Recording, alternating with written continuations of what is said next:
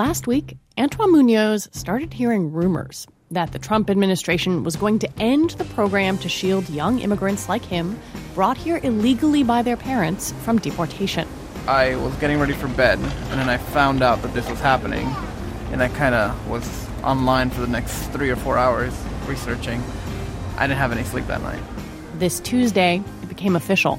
The Department of Justice has advised the President and the Department of Homeland Security that the Department of Homeland Security should begin an orderly, lawful wind down, including the cancellation of the memo that authorized this program.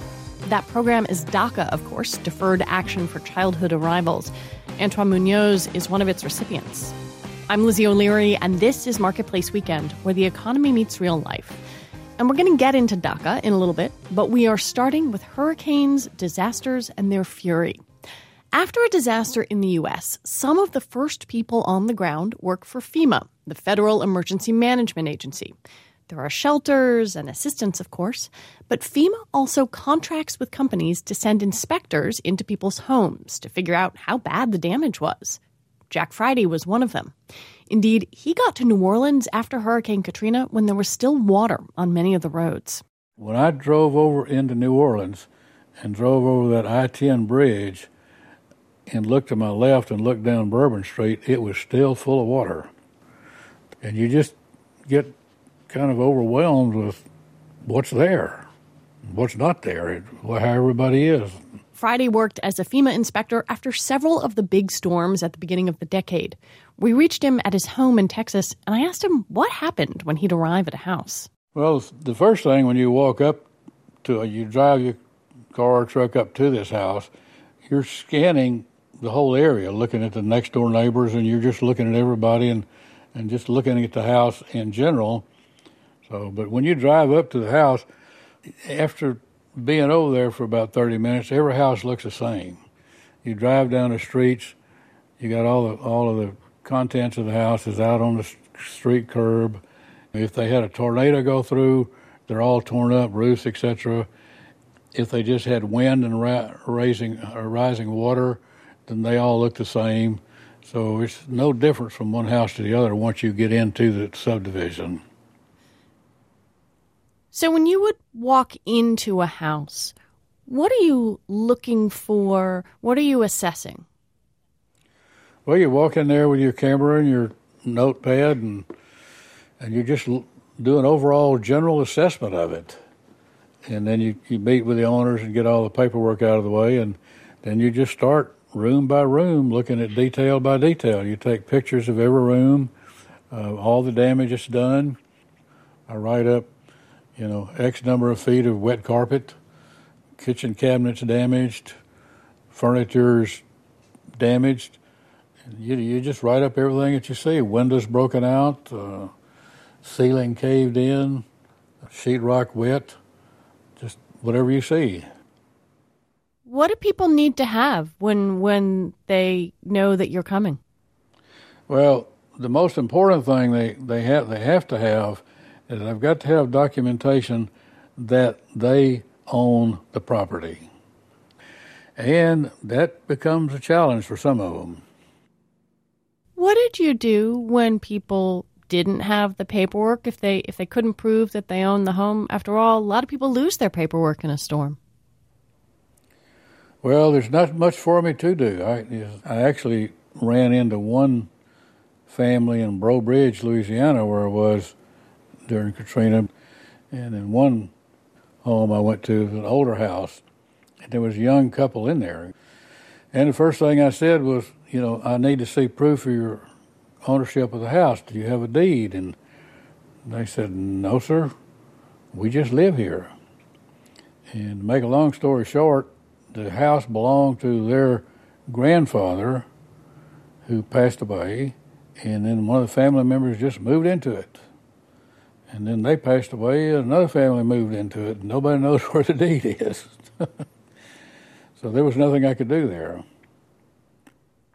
You know, a- after a FEMA inspector does their work, then often the insurance company, if you've got insurance, the adjusters step in, they move on from there. Kind of, how does the government and the insurance company work together at that point? the insurance companies are going to send adjusters out. And so the FEMA adjusters are, they work for FEMA, but they are the insurance adjusters. Mm. And they come out and, and go to each house and meet with the family and actually look at the house item by item, measure rooms, got this many square feet of carpet in this room, they got these windows broke out, they got this or that. They do they document everything uh, meticulously, and, then they send that all to their company, and the company then puts a dollar value to it. You are out of this line of work right now, but you know there are people who are listening to this uh, who who may have been affected or could be affected by a disaster in the future. Um, what would you tell them to do? What advice would you give them?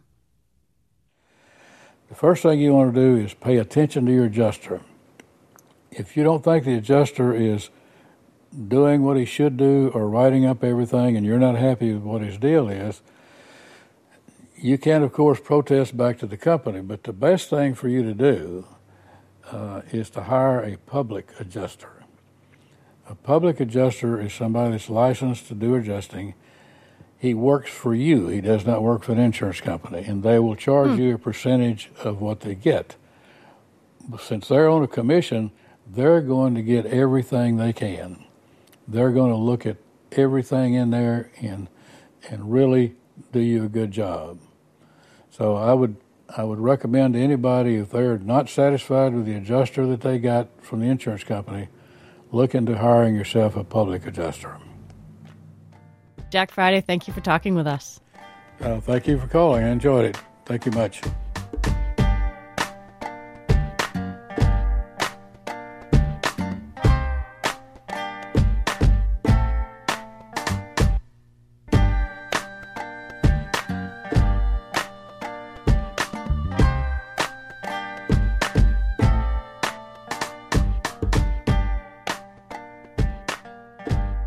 Getting ready for a storm like Harvey or Irma, or if you're in other parts of the country, earthquakes, tornadoes, there's a lot to do.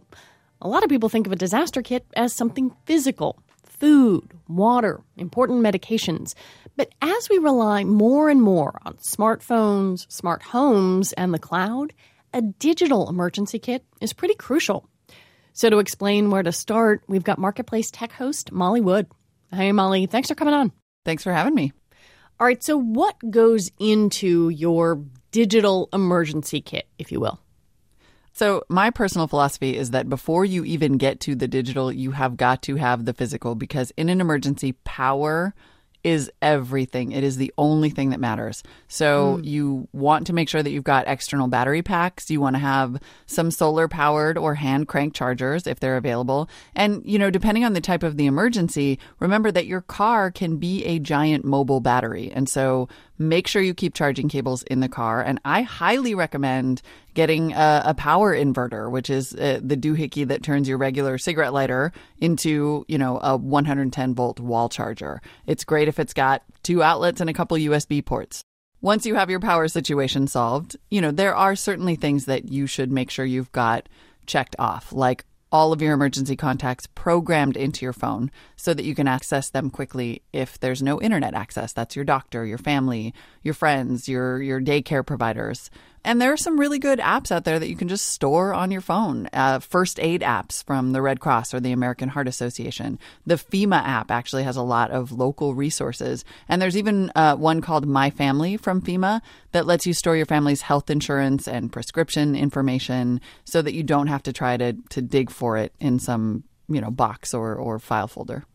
You know, my family, I remember, always kept things in a fireproof, you know, document safe box. But obviously, we're living in a digital world. If you are someone, you know, who's got a smartphone, should you be taking pictures of your insurance policy, your passport, all of those things? And if you do, where is safe to store them? Yeah, you definitely should do that. And it sounds a little scary, but you want photos of your passports, your social security cards, your homeowners and renters insurance you definitely want to have photos of those things, and then storage does get a little scary. I recommend storing them on your phone somewhere.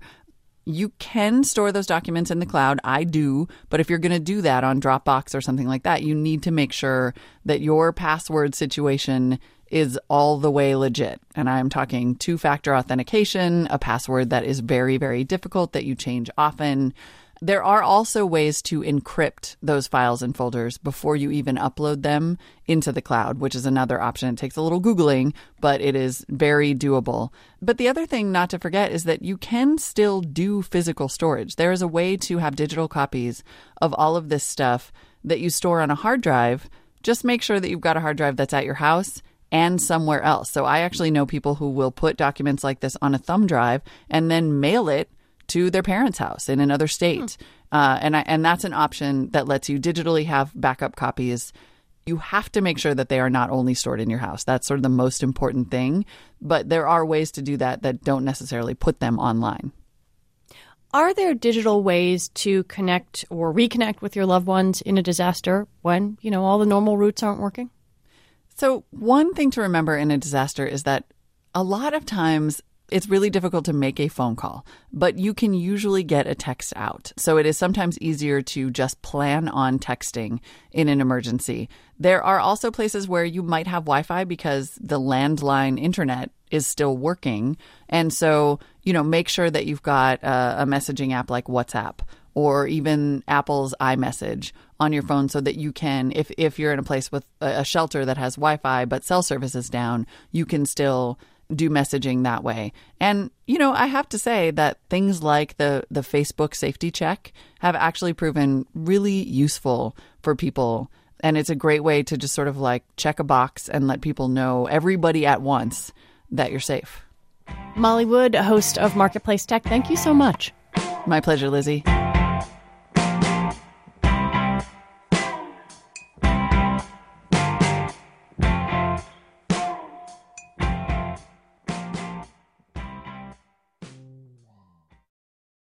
Now to DACA and Antoine Munoz, who you met at the top of the show. We met up with him on the street in Brooklyn. This is my uh, United States employment authorization card. It's what you receive when you apply for the DACA program. It says uh, not valid for reentry, so if I ever were to leave, I couldn't come back. Munoz's family is from Colombia, but he was born in Venezuela, and his mom brought him to the U.S. when he was one. He's 25 now we talked with him around the corner from his day job at a coffee shop. But he's in the middle of trying to open up his own place, a speakeasy and cafe. About 5% of all DACA recipients have started their own businesses, according to the Center for American Progress, a left leaning think tank. You have a work permit. Mm-hmm. You're trying to open a business. Yeah. What do you do now? I can't spend every little moment worrying about my status as it is now or how long I will have it because if I spend too much time worrying, I won't get anything done. I I realize I have at most 2 years to get everything running. Um I guess I'll worry about that when I have to. How do you make any business decisions that way?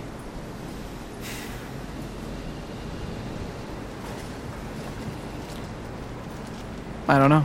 I just I go with it right now. It's my business. It will always be mine. If I have to sell it, I can. If the worst comes to worst and I can't live here anymore, at least I will have some some some money aside for wherever I have to go. When did you come to the US? I was one. I came in through a visa with my mom. She said she had a good life in Venezuela but a lot of events were occurring, such as uh, the rise of Chavez. And she decided to sell everything she had there, get a visa, get everything ready, come here. Do you remember how old you were when you found out that you weren't a U.S. Yeah. citizen? So I was uh, 17, and I was getting ready for university. I asked my mom, do you think you can pass me my social security card and anything else I need to apply for financial aid? And then she basically said, Well, you don't have that. Were you working before you had status? Um, my first job, my first real job, was at a restaurant about a block away from my house. And the management there was really nice. Um, they knew about my they knew about my status. That's they paid me under the table. You know, he said, "Listen, I know you can't get a proper job and I can't pay you more than this, but I, I want to teach you a few things. And he would teach me about business and, you know, how to run it and what numbers you need and, you know, that sort of stuff. When did you first hear about the possibility to get DACA status and how'd you do it? I was thinking, well, if I apply for this, you know, I'm on the radar. Yeah. Uh, and I said, well, Obama's president. I should be fine. I thought maybe in two years laws will change, and maybe everything will be okay. What was it like getting DACA status? I've been here for so long, and I grew up here. I didn't know I wasn't a citizen, and I saw all my friends going to school, getting their applications, their loans. Everything was falling in order for them, and I was kind of just left behind. And as soon as I got that, I was like, hey, I can start catching up. Tell me how your current job helped you actually with this. Um, when I came in, there wasn't many questions, but as I had to renew my uh, fee, I had a lot of bills to pay. My mom was in slight debt. I had to pay for her, and I I didn't have enough money to pay my fee. Uh, and if you don't pay your fee, and you let it expire, there's a chance that you can't get it back. And I asked my manager, "Hey, I need a few more hours or a few more days somewhere, even if it's overtime. I know it's hard to do, but I need it." And he really pried into it. It's like, "Why do you need it?" And I told him, "I I need it because I need to pay legal fees. And he really pried more into it. And I eventually had to tell him everything. And then that ended up, um, he told HR. HR reached uh, someone to our headquarters in the West Coast. And then someone in the West Coast reached out to our CEO. And then the CEO was in town about a week later, or two weeks later, and he, you know, personally spoke to me. I've been there for a while. I've, I've been there since the company started, like, really blowing up. And they just gave me the money. Wow. Yeah. He reached out to the whole company, and I just want to show you this. Yeah. He let, it's a huge email about just defending DACA and how our, uh, the company we work for, uh, Blue Bottle, uh, how. Can you read this for us? Yeah. He said, uh, Loving Blue Bottlers, I am devastated by the news yesterday that the current administration has decided to end the Deferred Action for Childhood Arrival Program, DACA. We are in this together, and we are never going to back away from our core values. Everyone is welcome here. We welcome everyone. With loving support, Brian.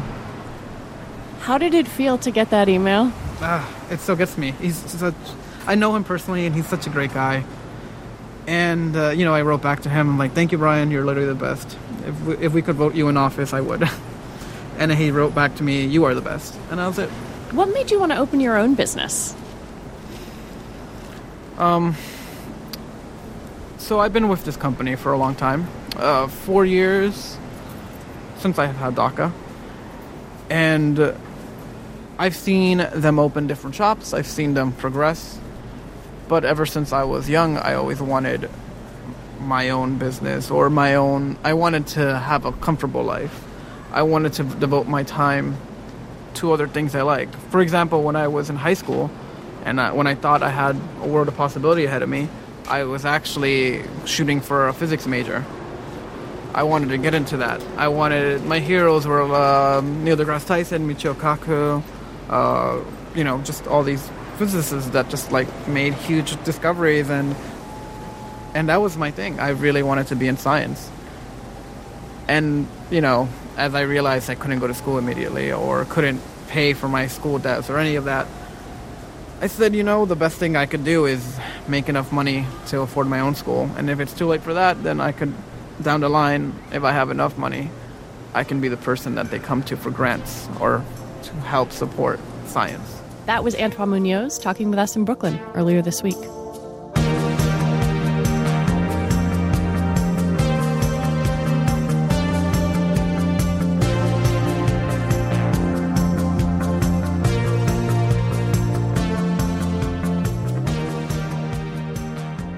Numbers are everywhere, including in the news, so we like to use them to put some of the week's events in context. Producers Tony Wagner and Sarah Menendez have got us covered with this week's news by the numbers. Sarah, it's all yours. Thanks, Lizzie. Our first number is 900 million. That's how many dollars Fashion Week brings to New York City between its September and February events.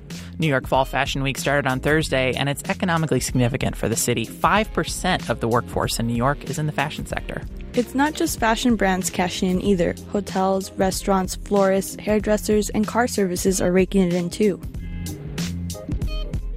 41 million. That's how many people between the ages of 18 and 24 Facebook told advertisers they can reach. But according to census data, the actual number of people that age in the US is only 31 million.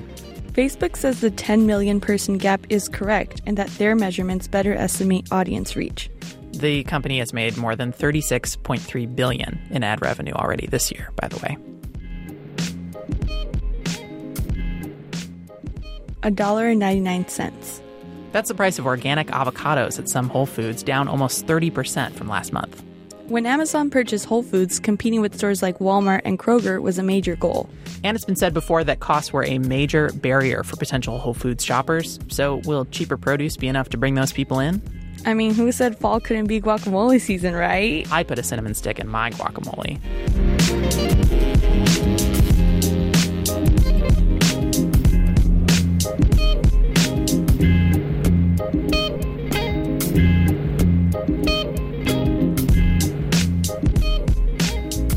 A little tennis history is being made. And no, I do not mean Serena Williams' baby, though, congratulations. But for the first time in 35 years, four American women made it to the semifinals of the U.S. Open Venus Williams, Coco Vandeweghe, Sloane Stevens, and Madison Keys. The quartet will earn a combined 7.37 million from the Grand Slam. So, what does this all mean for women in the sport and the economics of tennis? Marketplace's Andy Uhler has been digging into the numbers. Hi, Andy. Hey, Lizzie, how are you? All right, so four American women in the semis of a tennis Grand Slam. Mm-hmm. What is the impact on viewership? And I guess since we're putting this into money, advertising revenue.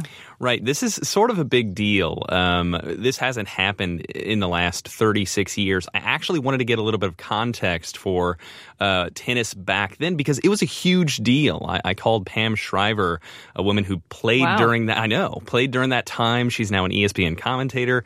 She actually gave me a bit of context about sort of what we're seeing right now. back in the late 70s and to mid 80s, it happened five or six times. I actually played in two of them at the Australian Open.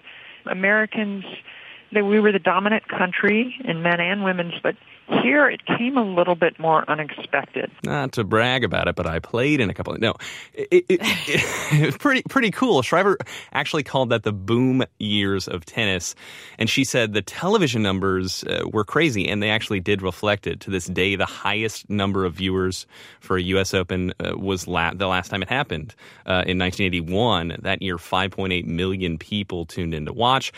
Last year, uh, only about one and a half tuned in for the women's final. Now, Shriver says uh, when the host country's players do well, it actually helps to gain public interest.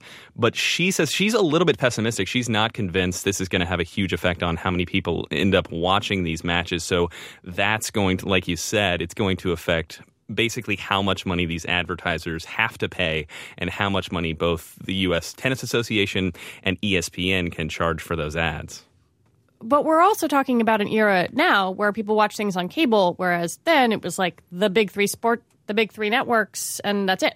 That's exactly right. Viewership viewership numbers have been slumping for years. I remember as a little kid, um, growing up in, in the, the early to mid '80s, my dad would have us all sit around and watch um, Connors and McEnroe.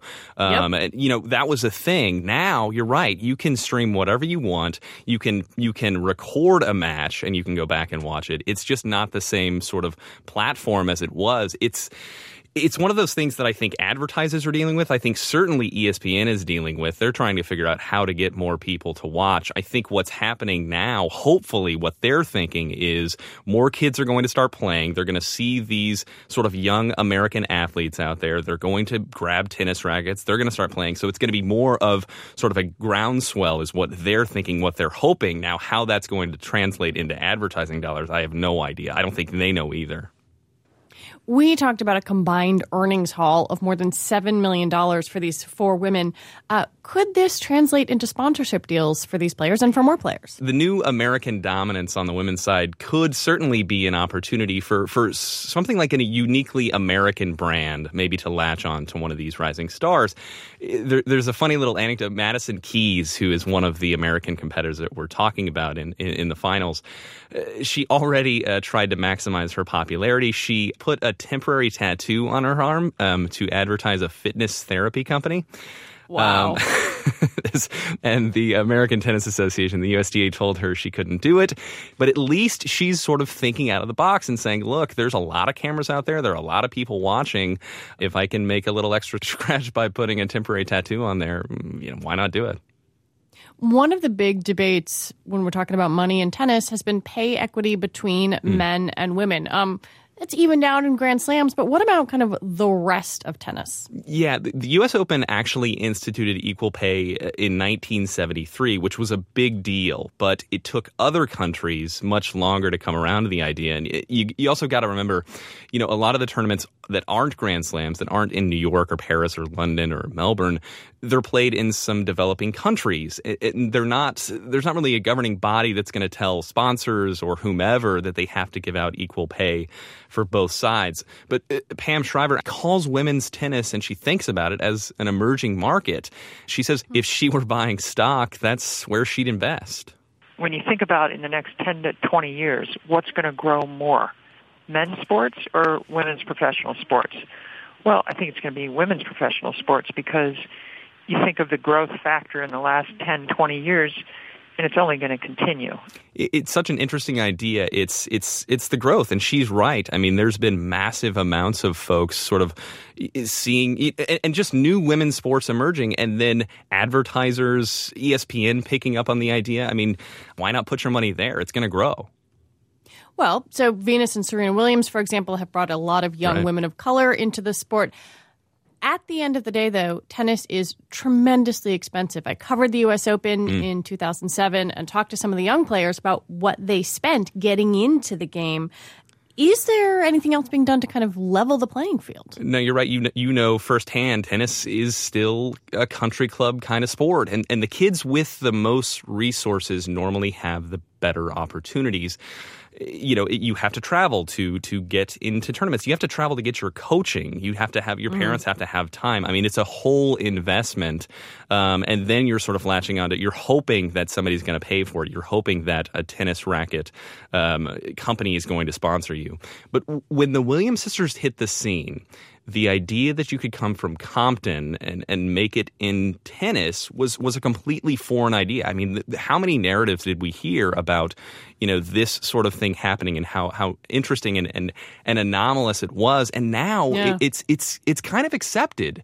In fact, Madison Keys, the, the young lady who we were talking about putting tattoos on her arm to advertise, she credits seeing the Williams sisters on TV as the reason she decided to pick up a racket. So these younger players who were still competing against Venus and Serena, I mean, they're still around, say they owe them for their careers. It's incredible that, that we've sort of made this journey. Um, they're still around, but, but a lot of these younger players, they say, look, this is what we're hoping to bring to that next generation, even as we continue to grow in our careers. It's it's it's kind of a cool little, uh, you know, a, a circle of, of women's tennis. Marketplace's Andy Uhler. Thank you so much. No problem. Thank you, Lizzie.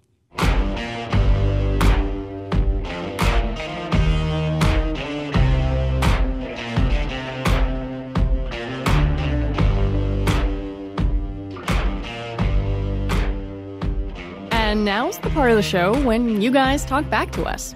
You know, nicely. After listening to our Harvey coverage last week, Michael Green reached out with a question.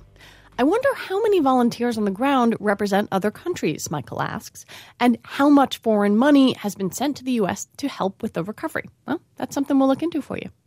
We also turned over part of the show to our colleagues on the sustainability desk for an in depth look at globalization.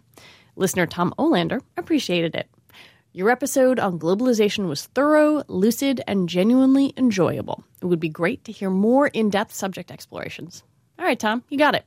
We have some coming on infrastructure, retirement, and the ways we work, all to come. You can contact us about anything you hear on the show. Our email is weekend at marketplace.org. You can follow us on Twitter. We're at Marketplace, WKND. And if you listen to the show on podcast, leave us a review on Apple Podcasts. It helps more people find the show, or review us wherever you subscribe. There are some things you just can't escape during pregnancy. I know, not everyone gets swollen ankles, and yes, many women can still put their own shoes on right up to delivery day. But one thing you can't avoid lots and lots of doctor visits.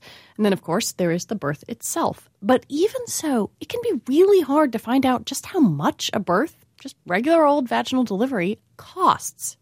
The average in the US is around $8,000, but the price tag varies depending on where you live. This is what Jenny Gold from Kaiser Health News found out in some recent reporting. we're going to hear from her in a moment, but we wanted to know how much some of you have paid to have a kid. Maureen McDonald from Chicago had her son in 2015. She had a C section, but wasn't too worried about the costs. Then the bill came. I was shocked a little bit because I had good insurance and I wasn't really expecting to pay that much out of pocket for the birth. Maureen had to pay about $7,000 out of pocket, which hurt. Kirsten Tucker had her son in 2014 in Atlanta. She and her husband wanted a water birth without medications. Their estimate beforehand was at $4,000, which seemed fine, but after insurance, they had to pay almost $7,000. And when we did receive the bill, you know, I called the hospital and whoever it was in the billing department wasn't even able to explain what all the different charges were. The original estimate was for self pay patients, not people with insurance. And then there were all sorts of items on the bill that Kirsten didn't expect. I also was really surprised by how much they charged just for the room. For the labor and delivery room, it was over $10,000 on their bill. For the recovery room, it was $4,000. And I thought, you know, what is this, Buckingham Palace? And it's this point, not knowing the cost of delivery care, that can be really challenging. So let's get into our conversation with Kaiser Health News senior reporter Jenny Gold. And we started with this question just where is the most expensive place in the country to have a baby? The most expensive place is San Francisco, right where I, I live, and also Sacramento. It's Northern California in general. Huh. What makes it so costly there? Well, what I discovered is one reason why this area is so expensive is because it's super consolidated. So basically what that means is that hospitals have started merging in enormous numbers and buying up doctor practices. So we're left with a few big systems, one of which is called Sutter Health, mm-hmm. um, that own all of the healthcare um, in this area on the one hand, that seems like basic economics, right? If you have only a few providers, they can charge more.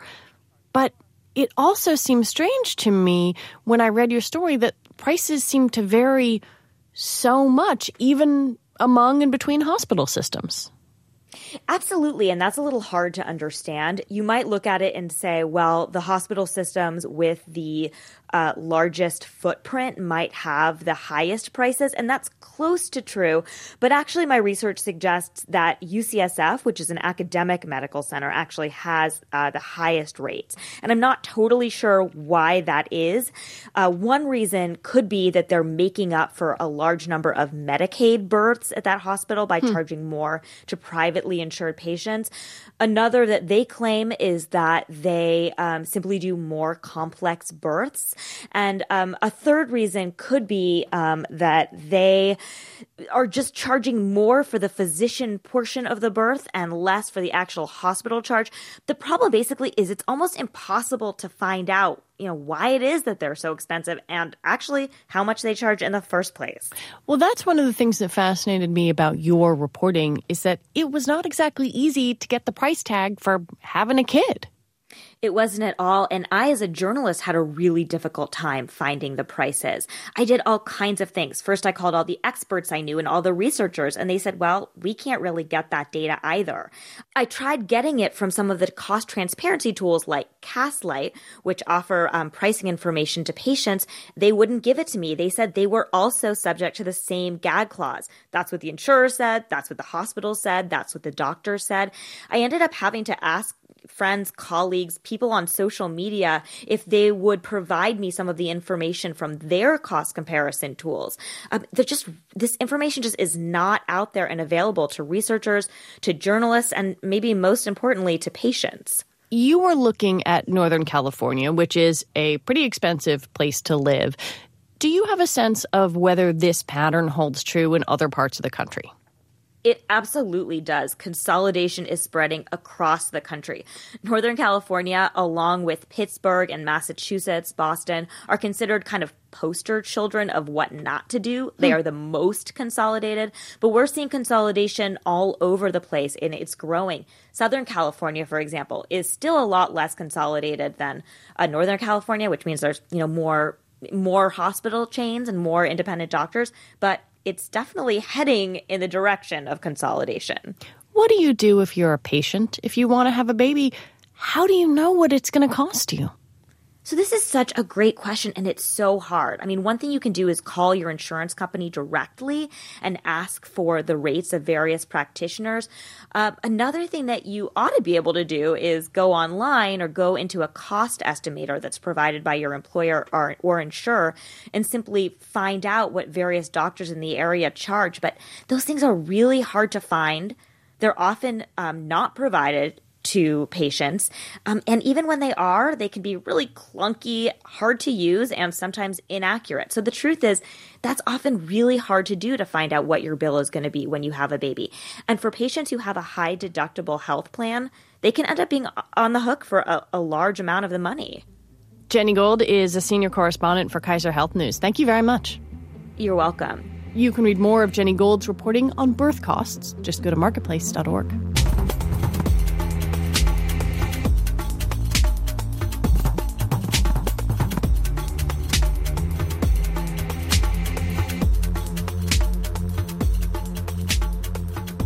If you were to open up Instagram and search all the photos that were tagged at Pearl's Finest Teas in Los Angeles, you'd come across a ton of pictures of hands holding a drink that is royal blue on the top, bright yellow on the bottom, and sort of a mushy purple in the middle.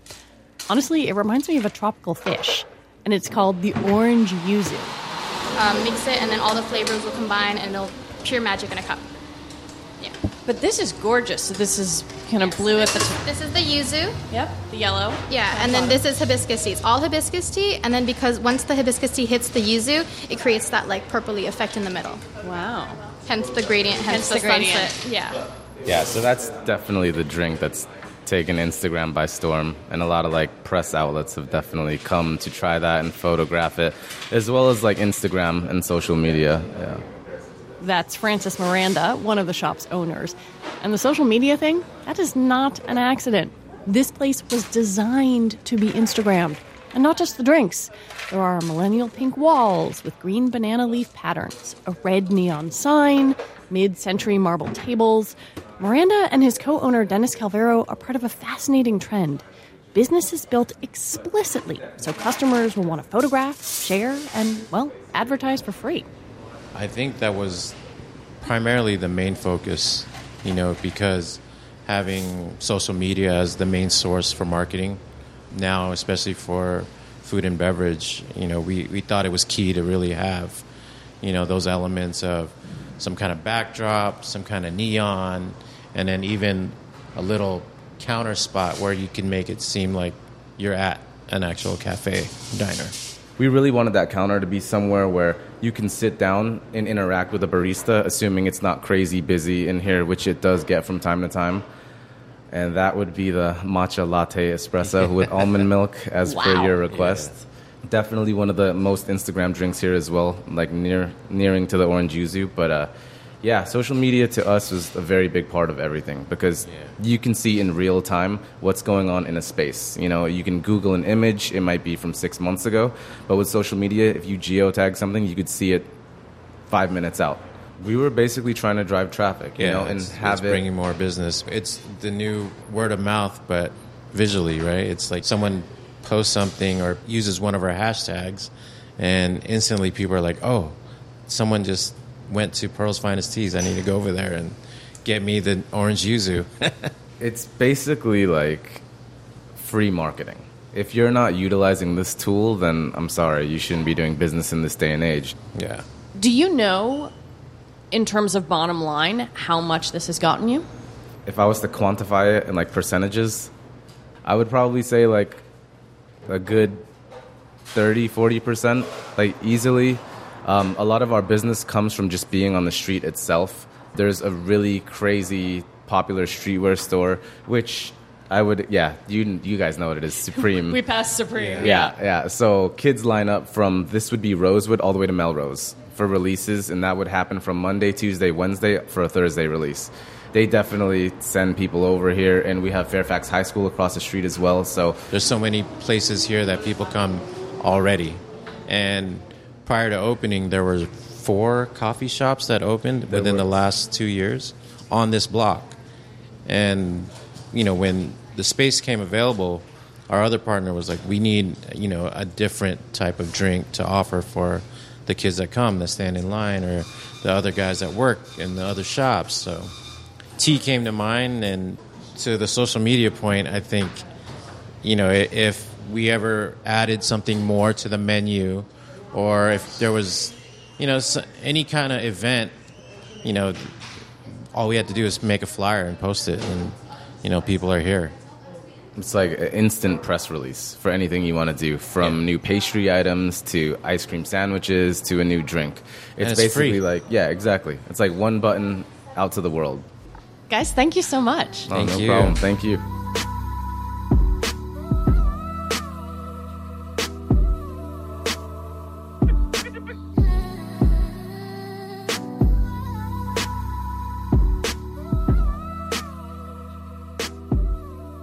Just a few weeks ago, many of us marveled at that total solar eclipse that swept across the US. And for space watchers, NASA's Cassini mission to Saturn comes to an end in a little over a week. But what if your office was 250 miles above the Earth? This week's Marketplace quiz comes courtesy of a man who spent some of his career out in space. Hi, I'm Chris Hadfield. I was commander of the International Space Station astronaut for 21 years, but now uh, I write books and play music and do a bunch of different things on the side. Happy to be talking to you. So, first question In a next life, what would your career be? Oh, gosh, I think I've had five next lives. So, what would my next career be? Uh, archaeologist, I think. I'm, I've always been fascinated by archaeology.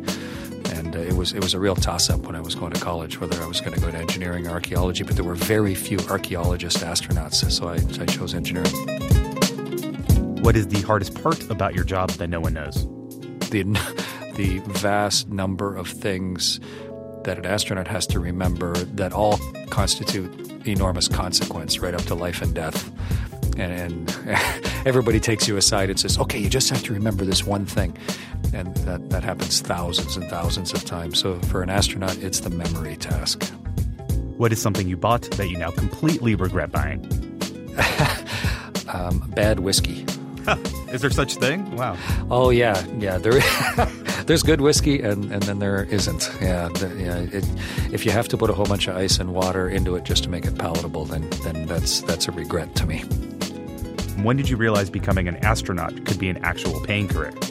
I never really cared that it was a paying career, but I decided it was a career option for me on July 20th, 1969, when Neil and Buzz climbed down out of Eagle and walked around onto the surface of the moon. July 20th, 69, late at night. Do you remember the first time you were actually paid to go into space? Because that seems like you know a dream that only most people have. Uh, I got a phone call one Saturday afternoon from the space agency, in my case, the Canadian Space Agency, uh, just after one o'clock on a Saturday afternoon in uh, in early summer of '92, saying, "Would you like to be an astronaut?" So that that was kind of, I, I guess, the start of an amazing time that that actually had an income aff- affiliated with it too. Yeah, a pretty, a pretty incredible watershed day in my life. Is that how it works? They just pick up the phone and then they call you, and then you're like, "Yeah, sure, why not? I'm not busy that weekend, so." there was there was some prep leading up to it, like my entire life, but it all boiled down to that phone call being a yes or a no. So yeah, it was a pretty important day. What is your most prized possession? My brother and I bought a uh, Yamaha FG 180 acoustic guitar together. It, we both worked on a farm and earned enough money, and well, we were living out in the country, went into the big city and went to a guitar store and had no idea and tried to pretend we knew what we were doing, tried out a bunch of guitars and lucked in to buy a model that, in fact, Yamaha has re released a lovely, uh, big bass sounding acoustic. I've had it my whole life. I've taken it, I've dropped it down a mountain, I've taken it all over the place. And to me, that is. Uh, that's where I learned to play it. It's the guitar I, guitar I go to whenever I get a chance. That's that's probably my most prized possession. What was your first job? Farmer. Uh, I, I, grew up on a farm, and when you're a kid, you work, and uh, so every job that happens around a grain farm uh, with uh, okay, with horses a little bit on the side. So I guess farm hand was my first job. What is something everyone should own, no matter the cost? a book that makes them think. Uh, and people think about different things, so it doesn't have to be the same book for everybody. But you ought to have a book that, when you're reading it, every paragraph or two, you stop and you go, huh, and you want to go back and read it again. I think uh, that type of uh, expansion of your own mind is probably the most important possession. Last question What advice do you wish someone gave you before you started your career? Take the time to keep notes about what you're thinking it sounds trite, and, and I don't mean just a blog or a diary, but I just actually mean uh, just keep a book around with you and and just scribble in it the the transient thoughts. A lot of thoughts just come and go, and you can't get them back again. Or your perspective on something shifts over time, and it's nice to have uh, your own reflections I've also flown about 100 types of airplanes, and I, I, wish someone had said, take a picture of yourself in front of every airplane you ever flew. Somebody told me that about 50 airplanes in, and I was like, you're right, I'm an idiot. I wish I'd done that. That Marketplace quiz was produced by Raghu Manavalan.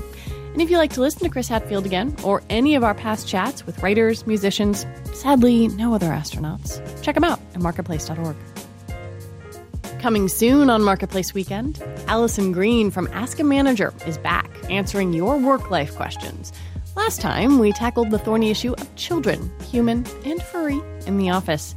And yeah, bringing a sick kid to work is pretty much a no no you want to be careful about doing that if they're contagious. I had a letter earlier this year from a reader whose coworker brought her sick kid to work because daycare wouldn't take him when he was ill and ended up spreading norovirus throughout the whole office, including to someone who oh was oh immune compromised. So people were not pleased. So you have been warned.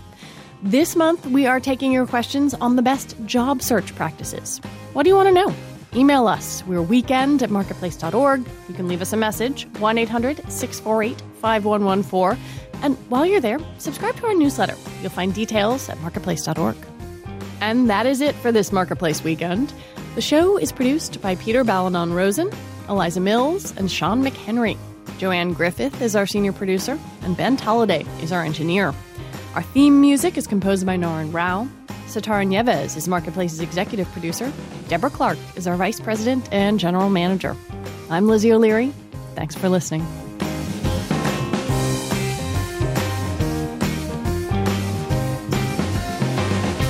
This is APM.